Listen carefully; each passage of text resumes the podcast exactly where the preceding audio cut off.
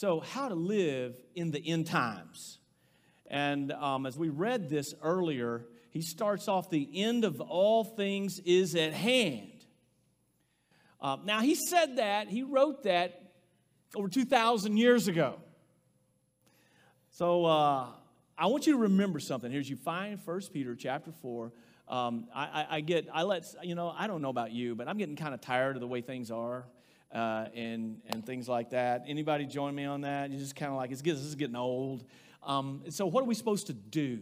You know, how are you supposed to live? And these are the last days. Things are happening not just not just here, but all over the planet. Um, what are we supposed to do? Well, he's going to tell us what to do. He's going to tell us how to live and what our focus should be during these last times and how you know that, that we're living in. Now, remember, if you've been following us, we've been going verse by verse through First Peter, and it's, and the theme of this is hope, a living hope that we have. Hope alive is what we're calling this whole series. Um, and uh, if you remember, even last week and the weeks before, he's, he's talking to people who were living in a context of, of discomfort, right?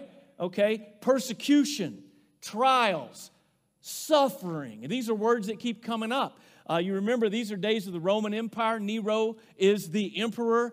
Um, things are bad for Christians right now. They're being picked on.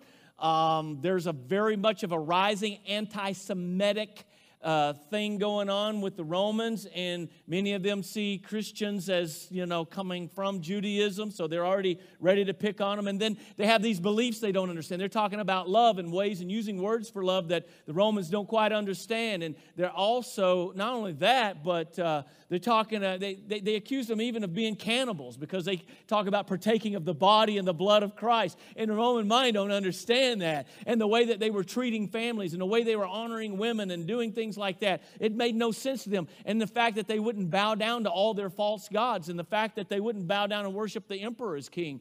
Uh, things are going to get tough. And there's going to be persecution that, that really is enhanced during Nero's reign after Rome has this huge fire that historians tell us he began and they began to blame on Christians. Uh, so there's an intense time of suffering that is coming on. And so when he says this, it's not supposed to be like, boy, the end of all things at hand, like, ooh, you know, like, oh no. No, it's supposed to be an encouragement, right? I mean, it's like, okay, we're living in a crazy, whacked out world. Things are unfair, and there's a lot of unjust suffering going on. But the good news is, is it's, it's not going to last long. The end of all things about over, right? Yeah. I mean, it's kind of like it's supposed to perk us up. Kind of like whenever, you know, I'm up here, you know, preaching, been going a little while, and I say, okay, now, and, and now to end this, and I just see, I just see hope, you know? I just see encouragement going everywhere. That's what this is supposed to do to us in our in our hearts. So uh, now uh, he's reminding them the end of all things are at hand. And so the early church in the days of the apostles, you know, they actually believed that Christ could come back during their lifetime. You know, it kind of seems like the Lord left it that way with them, that, that all of these guys that were with Jesus really kind of felt like he might come back before they died. And that didn't happen. And one by one, they were martyred, they were put to death. Peter, right here, okay, the guy that he's using to write this, you got to keep in mind that not too long after this, History tells us, it's not recorded in the Bible, that he was crucified upside down because he didn't feel worthy to be crucified right side up like his Savior was. It's, it's also uh, one of those things that Jesus had kind of told him about that when you're old, and it's in the end of the Gospel of John, they're going to carry you where you don't want to go. And John tells us that he understood that he was talking about his death. So here's a guy that knows it's coming. He knows there's going to come a time uh, because of what Jesus said that he's going to, he's going to be martyred for his faith. But listen to the hope that he has and the excitement. And he reminds them the end of all things is at hand. And they believe that Christ could come back at any time. So there's always been a sense of urgency attached to this news. But I just want to say this if, according to him, it was at hand during his time, then it must be in the hand in our time. It's not just at hand. we know we're living in the last days. A lot's happened in the last 2,000 years, hasn't it? And um, I don't know if you've noticed, but well, you know, like I'm sure Daryl here, you've noticed in the last hundred years that almost that you've been around, things have, have changed in a hurry, right? Everything has changed so fast. What about in the last 20 years? What about in the last 10 years? Things have changed fast, huh? Very rapidly. What about this year, 2020? Oh, yeah, not just here, but like we said, it's worldwide. Things are happening on a worldwide scale. I've never seen anything like this before. So, is the world coming to an end? Yep. Yes. Yes, it is. How soon? Well, probably sooner than any of us can imagine. Probably it will happen sooner than you think. Uh, but God says it's really not for you to know, but we do know and can know that we are in the last days. The Bible teaches actually that we're not going to destroy this planet. You know what the Bible teaches? In fact, if you go over to 2 Peter, he talks about it. God himself's going to judge and destroy. He's going to both judge and destroy this whole world. In fact, the universe, the heavens uh, will pass away, as well as the elements of the earth melting with fervent heat. Both the earth and the works in it are going to be burned up. Uh, it talks about that. Meanwhile, in our time, world events are taking on a different flavor these days. Hmm? I mean, world events, not just around here. Um, a lot of things happening right now. A year ago, right after Thanksgiving, we would have never imagined, I don't think any of us, that things would be like they are right now, would we?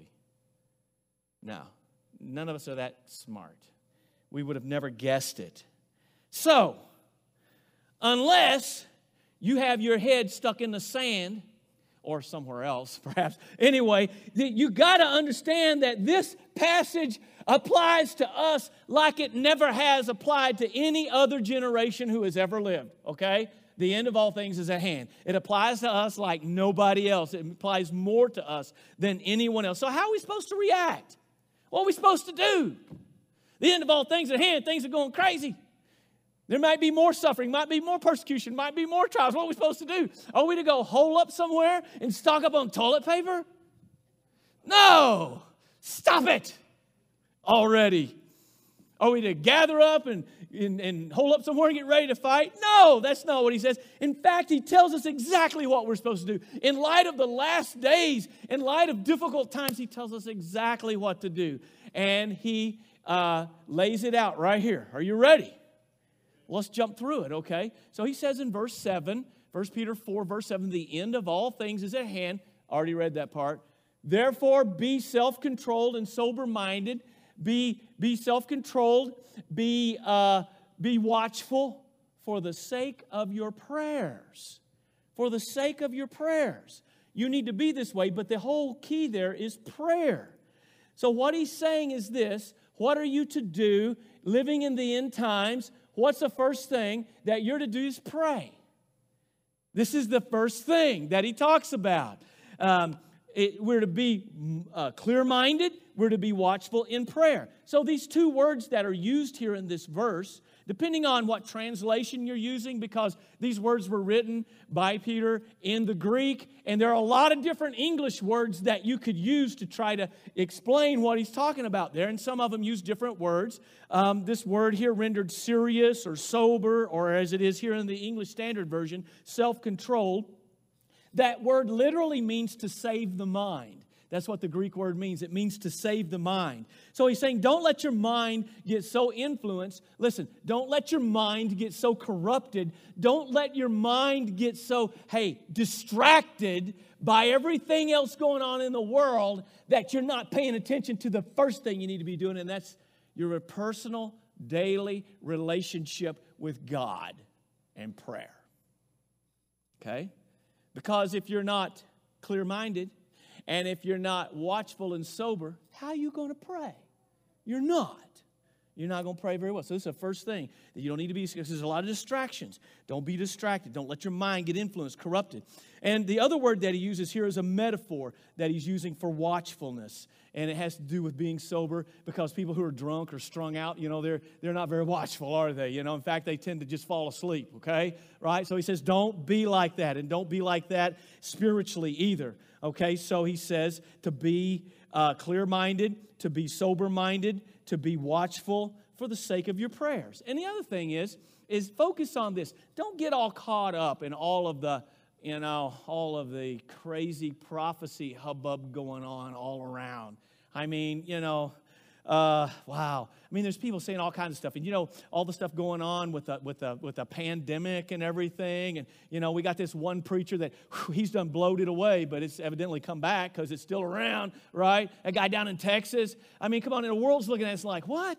And then, you know, and then you got guys making all these prophecies about what's going to happen with the election and what's going to happen with all this other controversy and all that. And, you know, if that doesn't happen, we just tell these guys, you know what? Why don't you do what he says do and just teach the word? Because, you know, you're claiming to have these visions and you're claiming to get messages from God that nobody else has. So does that mean you're just like closer to God than everybody else? You're like more spiritual than the rest of us? Because God just talks to you and he don't talk to us and then you got to tell us what's going to happen and then it don't happen, but yet we still need to send a donation in? You know? And then we got this one guy out in the Carolinas that's kind of like you send in a donation, he's going to send you a prayer cloth that's got an anointing on it. So evidently, he doesn't put the Holy Ghost in it. And if you send money in, they'll send it to you, and then the Holy Ghost get all over you. I don't know. What is this? That's what I'm guessing. I don't know what it's supposed to mean. Or it could be a way to get your money. Don't get caught up in all this stuff. Stick to the Word of God, okay? And so he's telling us what to do. I want you to understand that the whole point of prophecy, people got a word of prophecy, going to tell us what's going to happen. They're going to straighten us out. Listen, scripture is meant not just to inform us, it is meant to be not just informative, it's meant to be practical. It's not just so I know. I know what. See, that's that's a trick. Because if somebody, they know more than you know, that, that may think they're more powerful than you are. They, they, they might be able to control you. It's not about that. I want to know more about what God's doing so I can do what He wants me to do, so I can be obedient. It's all about how we behave during the last times. Are you getting that? That's what He's interested in. How we behave. And he's saying that how you behave is going to be something that I'm going to use to be a light in this dark world. And there's going to be a harvest of people that are going to come to Jesus through the way they see you live. Because they're frankly not listening to a lot of your arguments and a lot of your posts and a lot of your comments. They're really not. But when they see your life, that's kind of hard to argue with. And it starts with prayer. It starts with your own, you got to start with your relationship with God. All the prophetic stuff is there to tell you how to live in light of what's going on. That's the first thing. Be serious, be clear minded, and alert so you can pray.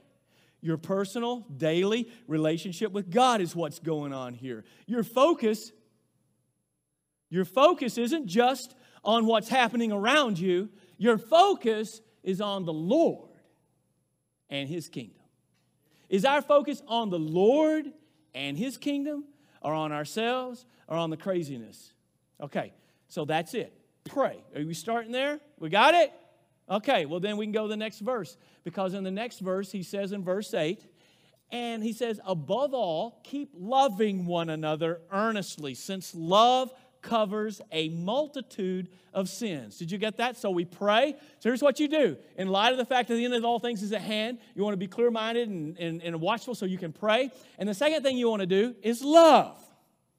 Okay, now this isn't oh, what I thought it was going to be, right? Because if I were to advertise and say, you know what, we've got the secret to the end times, going to be talking about it this Sunday. I'm going to tell you what it is, the secret of the end times. We might even tell you who the Antichrist is. Who knows? You know, whatever. Man, people would show up because I want to know about that. I want to know about that. But Peter says, you know what? We ain't going to know that. What I want you to know is how you're supposed to live. And the first thing you need to do is pray. Second thing you need to do is love. And all of a sudden, everybody's like, oh boy.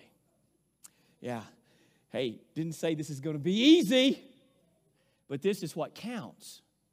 He says, above all, loving one another earnestly, since love covers a multitude of sins. So that's the second thing is to love. It starts with our attitude and spiritual mindset of love. As far as what we're to do, love. That's why he says above all. Did you get that? Did you did you did that slip past you?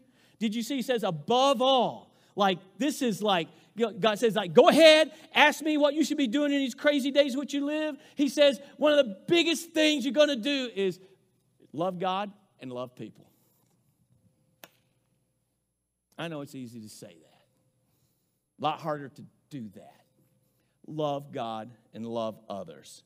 And the degree of it, did you catch that? Earnestly, fervently, now, let me tell you what that word means, because part of what we're supposed to do is we're just supposed to open up and let the scriptures be unpacked and, and, and speak to us. We're to let it come out, okay? We're not going to take our preconceived thoughts and cram them in there. We're going to let the scripture come out and teach us what God has inspired and recorded for us. As he says this, he says fervent or earnestly. comes from a Greek word that literally means to stretch out of something.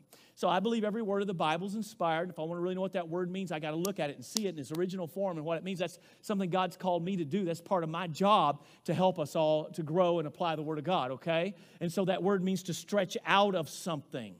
Now, um, it's a love that stretches out. It's, listen to me, it's a love that, are you watching this? It's bigger than you. It's bigger than you. When you love fervently, it stretches completely outside of yourself that means it must come from God. If I'm going to love people like this, because you know what? Some people are really hard to love. If I'm going to be able to do this, it's got to be something beyond me. It's got to come from God. The good news is that, in fact, that's one of the fruits of the Holy Spirit that's mentioned in Galatians chapter 5, verse 22. Do you know that? When he said the fruit of the Spirit, first one he mentions love. That is, this is a fruit that God will produce in our lives as we are submitted to Him and as we're filled with the Spirit, walking in the Spirit, and not in our own selfishness or in the flesh. This is something that God's going to do. So uh, it's it, but it does. Hey, there's been a lot of times say, Lord, it's just hard to love, right? Just admit it, because God knows somebody's done something, they've hurt you, whatever. It's hard to love and just say, Lord, I'm having trouble with this love, but I know that you, you're going to have to share some of your love with me because I know that you love them just as much as you love me, right? Okay, but this doesn't mean there's no effort on your part. When he says fervently, that word was also used to describe an athlete, right? That's stretching for the finish line. You ever run in track, especially in the sprints, and you're getting down there and you try to strain and you try to stretch I did that one time, uh, and it was the 200 meter. All right, Jasmine, ever happened to you? And, and you're stretching out, and I stretched so far, I'm not getting the tape. I'm not getting the tape. I'm still not there. And I stretched a little further, and I still didn't get the tape. The guy beat me, but then I turned, I just did tumbled end over end, you know, all the way past it because I stretched so far, I lost my balance, you know, just trying to strain and trying to stretch, trying to get the tape. Okay, that's kind of the thing that is also used with this word here that you're going to stretch it. You're going to, it's a little bit of effort on your part, right? I remember our coach used to tell us to say that, you know, you're coming down, especially like, okay, I'm thinking of races here, you know, because that kind of, you know, those kind of games went on during their day. This kind of word was used. But our coach used to tell us, like, you're running 400 meter. Uh, used to be called 440 because we used yards to meters back then. Anyway, beside the point. Uh, but, you know, you're coming around, you, you just go all out, right? That's what he said. You got to go all out. And um, as you're coming around that last turn and you got that last 100, 110 yards or whatever it is, said you just got to as you know, this this may not be, you know, this may be crude to say it this way, right? But I am a bit crude, so that's okay. It's like you got to gut it out, right? You got to gut it out, okay? He used to say you got to gut it out. That is, that when you're coming in there and you're tired and your legs are burning and you want to quit, you got to reach way back. That's what he used to say. You got to reach back. I want you guys to reach back. I want you to reach way down inside of you and get a hold of a little something extra. You don't think you got it, you got to reach back further and get a hold of something extra and gut it out. Okay, now it's kind of strange that I'm comparing this to love, okay? No, it wasn't me. Peter did. He used the word for fervently, means to stretch out.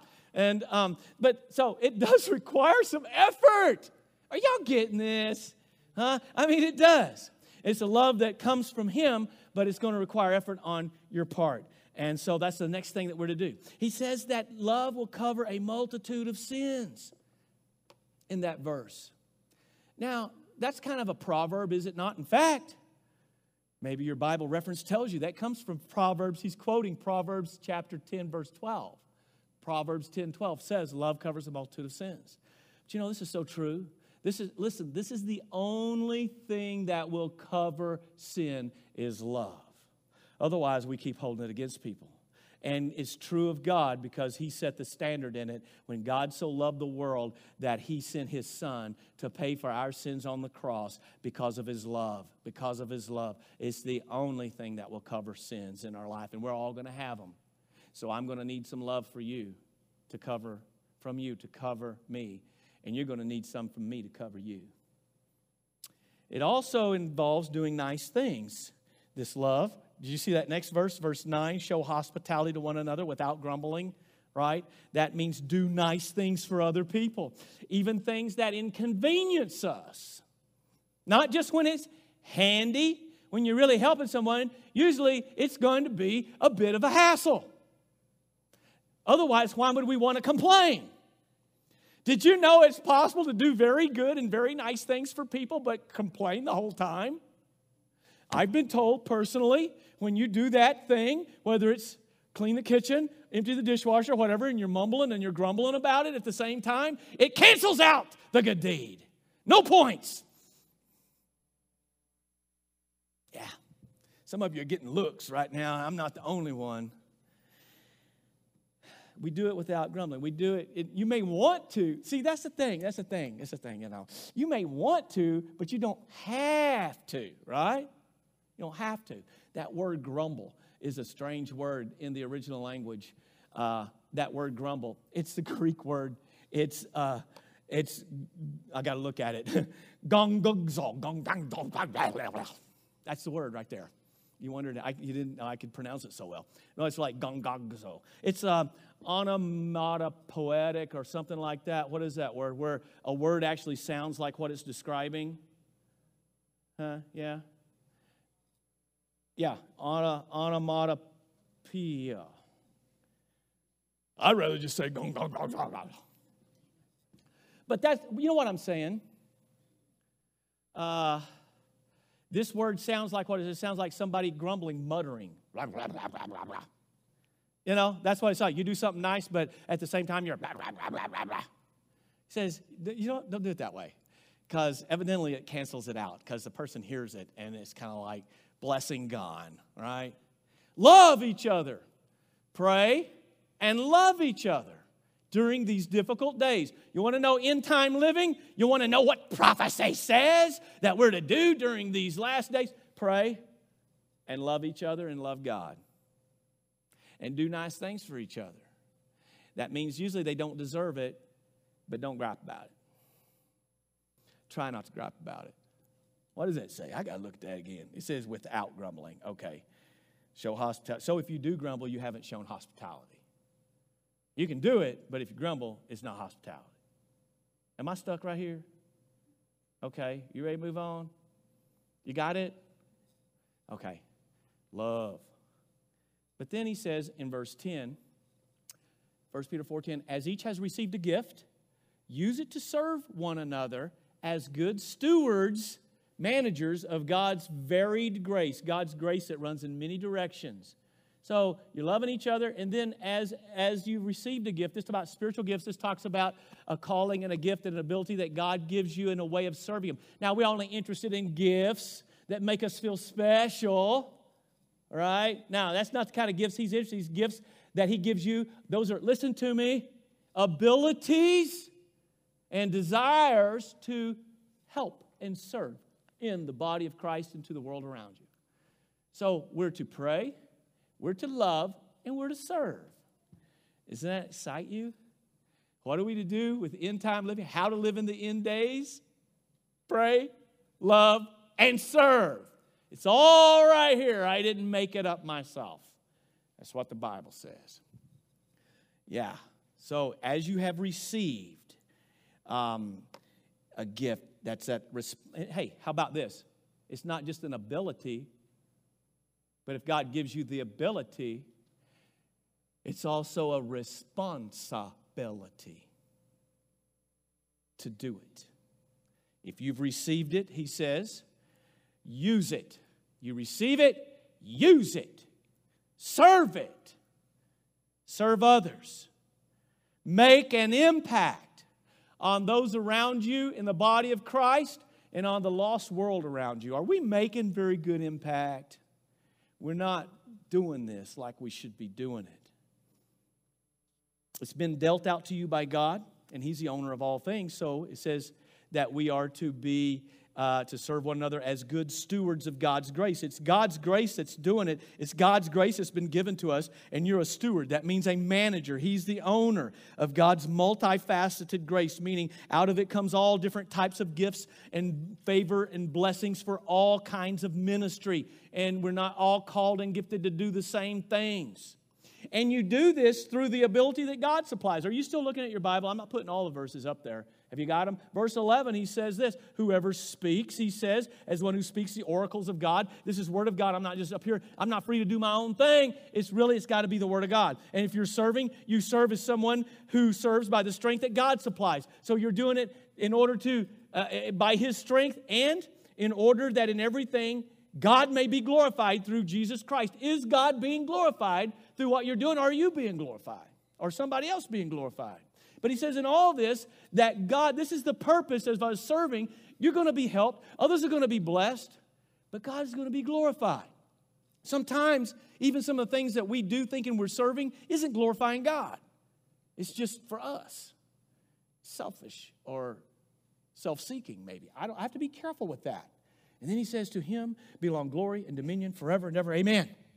Amen. The name above all names, that he be glorified as you serve. So, okay, are you ready to start wrapping this up? Hmm, end of all things is ahead. So pray be watchful so your prayers aren't messed up, distracted. And then, above all, love. Um, you're going to have to pray if you're going to love. Love others, love God, and then serve others. And in doing that, it's God giving the ability, you're serving God as you serve others. There's one more. He kind of grabs another gear here, right? You know, he's going, he's winding on pretty good. And I mean, he just stomps that clutch and throws it on up there. And let's go. Because there is part of this, it's just not easy, right? Okay, maybe it is for you, but I got to say, I know this, and knowing it is different than doing it, and I struggle. And, and, and, and I got to tell you, most of my struggle isn't from Nero. it's not from you, even. I mean, as messed up and crazy as some of you guys are. My, my struggle isn't with the world, my biggest struggle is with me, right? It's with my flesh. Uh, I struggle. So I know this. And I'm going to have to trust Him and do it in His strength. I can't do it in my own. But I've got to realize that it's not going to be easy. I know there's plenty of preachers out there saying you just trust God, everything's easy. And if it's not easy, you just don't have enough faith. That's not what Peter is preaching and teaching. It's not what the Bible says. In fact, can I show you what he says next? Ready? He says in verse 12, Beloved, Oh, he's talking to his brothers and sisters in Christ. We're loved. Did you know you're loved? He just told you you're loved. Sometimes it's good to hear that, amen? Do not be surprised at the fiery trial when, not if. Catch that? When the fiery trial comes, not if, but when. It comes to test you, comes upon you to test you, as though some strange something strange were happening to you. Now, you need to know these words. You know, I got this working today. See that? I can point. Remember last week when I wanted to use it for the first time in a while, this new pointer? It wouldn't work because I had a low battery. Um, this word surprised and this word strange in the original Greek are the same word in different forms. One's like a verb and one's a noun form. And, uh, and so basically, what he's saying is, is it's something, is, is, is a word used to describe when some unexpected stranger drops in on you. So don't be think it's strange or don't be surprised at the fiery trial when it comes on you as something surprising or strange were happening to you. Uh, now he's reminded us our time in this sin cursed world is temporary. End of all things is at hand. Want to focus on praying, loving, serving to the glory of God. But if we're going to do that, there's this one more thing. This one more thing we've got to have, and that is we've got to endure pray, love, serve, endure. There is discipline and there is dedication that's got to come from your will. God's going to supply you everything you need, but you, He's not going to make you a robot or a puppet. You have to be willing. And sometimes all I can say, Lord, is just help me to be more willing. And Lord, I am willing. I just want to grow in my willingness to serve you. And you shouldn't be surprised when these trials come. Don't be surprised like some stranger dropping in on you. You need to be ready for them. And like I said, some of those same preachers that's always wanting, uh, you know, you to send send them money. You know, they promise and they make prophecies that you just have enough faith, you won't have unjust trials, you won't have troubles, you won't have pain, you won't have poverty. Peter says that's not the way it is. In fact, he says when those things come, you don't need to be surprised. It means you should expect it, right?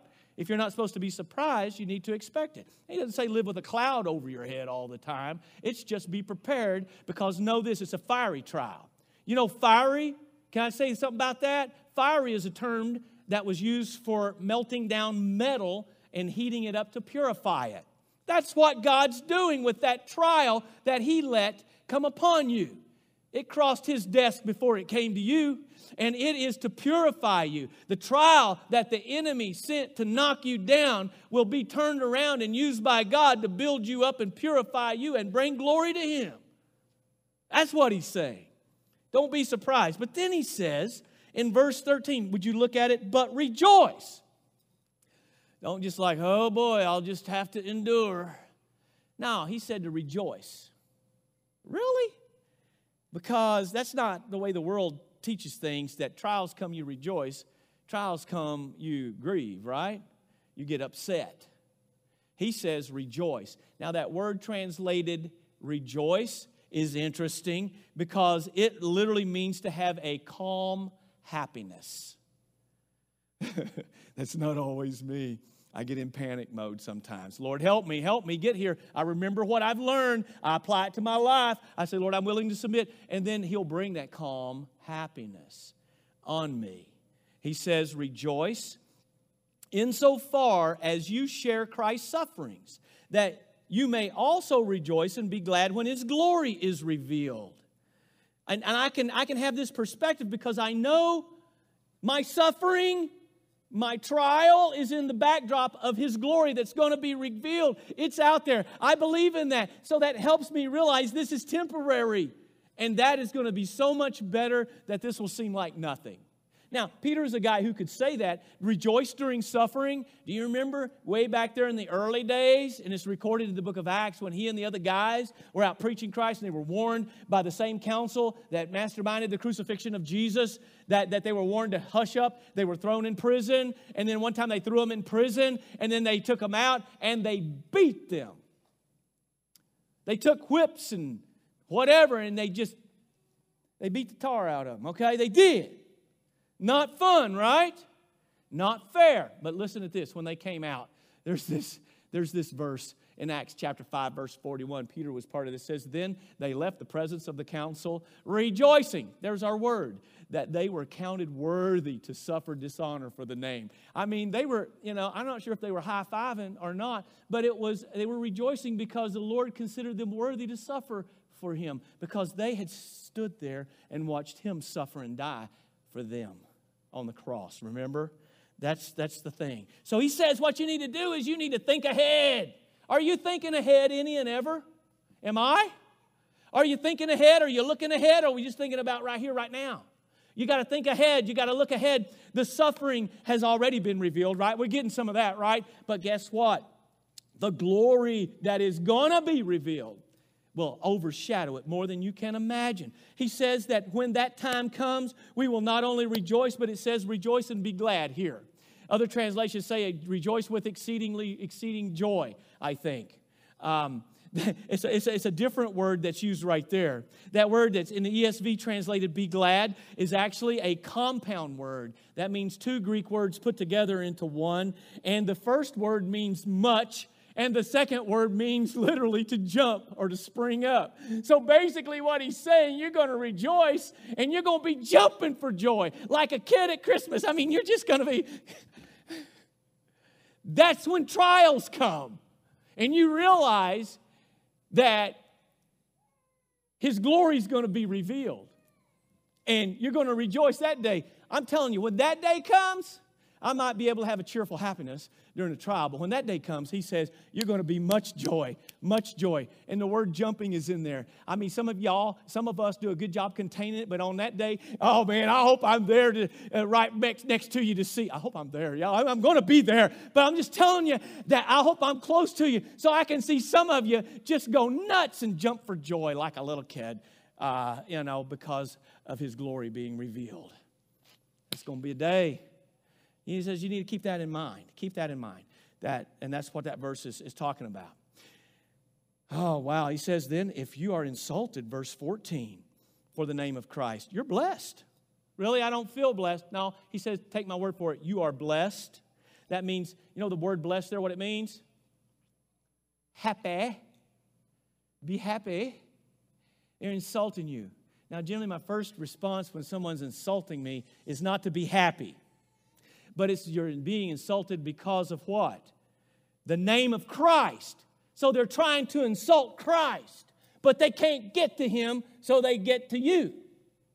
But it's because of Christ, not because you're a smart aleck. Right?